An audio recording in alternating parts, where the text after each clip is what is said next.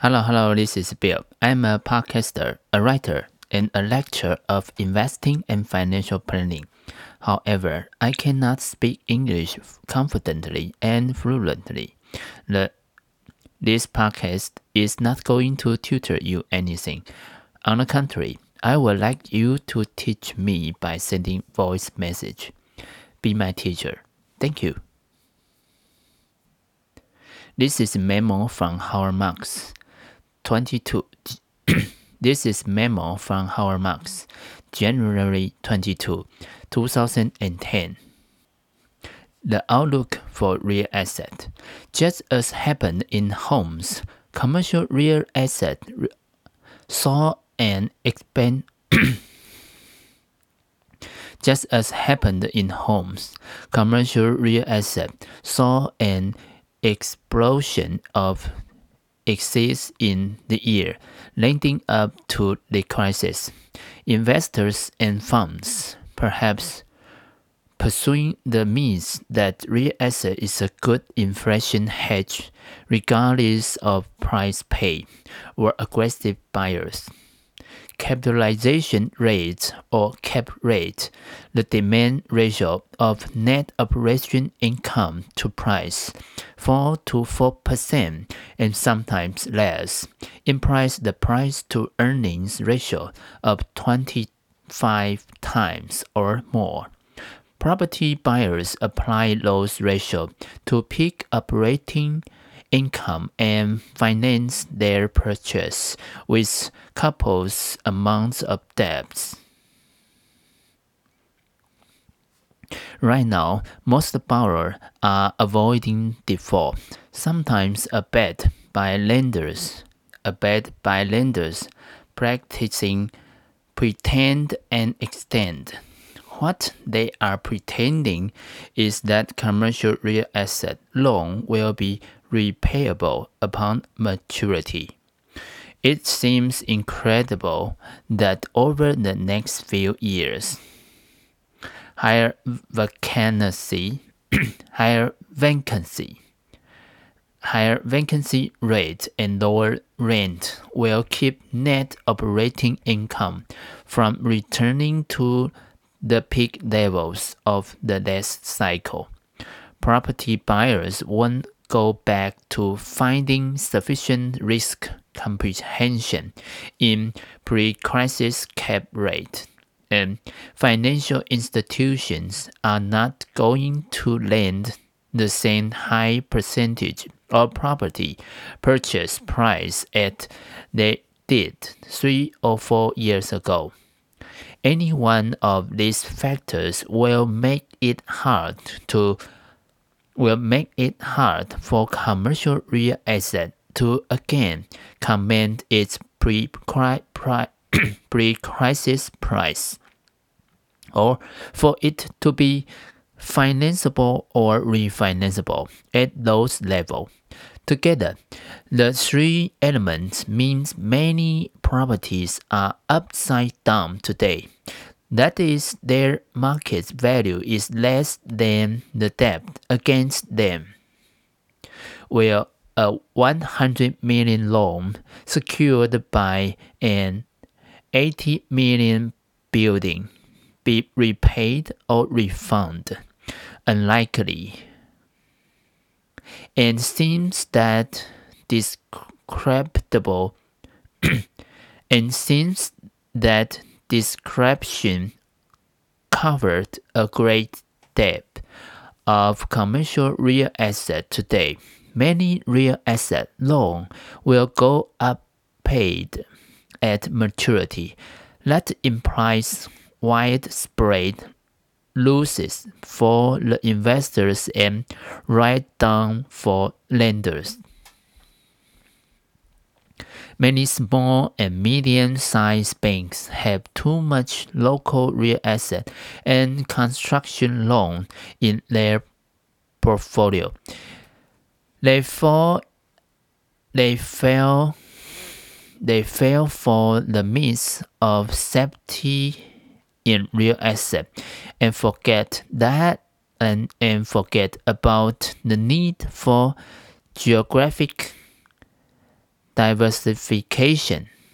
Thus, in addition to real estate bankruptcy, the next few years may see numerous small banks failures. State and local Next topic State and local governments. I am surprised how little we read today about multiple financial. In addition to regardless spending more than they took in, many states and local governments got into the habit of ratcheting up budget in good times, establishing or expanding in in irrever, irre, irreversible irreversible spending program. Thus, today's substantial decline in sales income and property tax revenue cannot be met with corresponding cut in spending.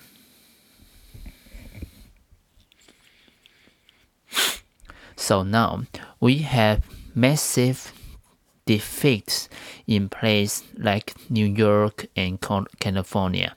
The result of strong spending at the at a time of soft income. The situation in the latter, my home state, is further complicated by the ability of voters to enact new spending program through referendum. My home state is further complicated by the ability of vote to enact new spending program through through referendums through referendums without having to worry about where the money will come from. And the fact that the most famous referendum of them all, Proposition 13. Proposition 13 essentially prevent home from being reassessed to reflect appreciation and the requirement that the annual budget be approved by two thirds of legislators in each house, virtually ruling out any up present It's for that reason that California resort to paying its bill in scrip and following state employee. Will states and cities go bankrupt in coming years? That will be the effect on their bondholders and on the and on the municipal bond market as a whole. What will be the effect on their bondholders and um, munis- municipal bonds market as a whole. How will bankruptcy to how will bankruptcy be reconciled with municipal bond issues issuer promise to dedicate their full full faith and credit to paying interest and principal. How will the federal government respond if it opens its coff- coffers to bail out. What will they what will that say to states that were prudent enough to stay out of trouble? No answer here, but lots of trouble in sight. Next topic. Our dance with China. Here are the facts. China has vast resources, human and otherwise, in produce goods cheaper than the developed country. Uh, it produces goods cheaper than the developed country. China's likely undervalued currency at its its competitiveness as an export exporter. The US buys more from China than it than it sells to China. That means dollars keep piling up in China. That the US has to borrow back those dollars to fund it, its fis- fiscal and trade deficits.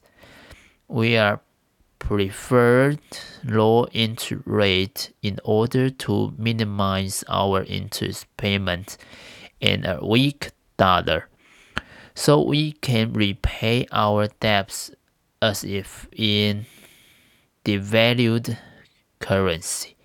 China, with its reserves growing, has to invest large amounts of dollars. China wants high rate and a strong dollar in order to maximize the value of our future payments to them.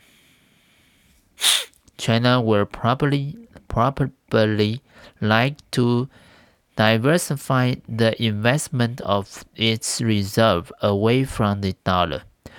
But it's hard to figure out where to better invest them, and doing so will further weaken the dollar, of which China already owns so many.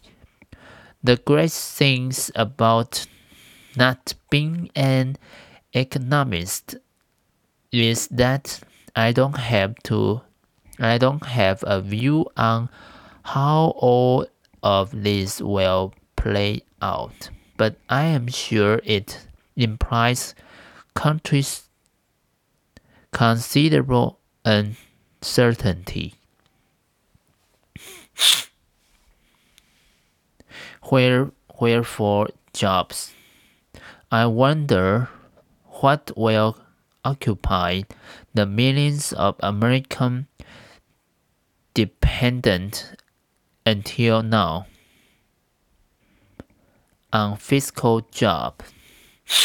I wonder what will occupy the millions of the millions of American dependent until now on fiscal jobs. In the late 19th century, agriculture became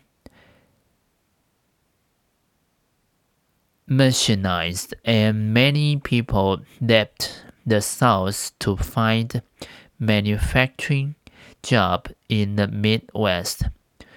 Then manufacturing was automated over time and the economy went global reducing the need for American factory worker, workers. Today, relevantly, little manufacturing takes place in high-cost U.S. Increasing percentage of our job are now in service. Government, healthcare, retailing, intel, in, intellectual property and information. Intellectual property and information is what worries me. In what in what worries me, I expressed concern about an American economy that manufactures less and less, and well as par- puzzlement, and well as puzzlement regarding the consequence. Where will where will jobs come? Where will jobs come from as the population grows and manufacturing countries to shrink?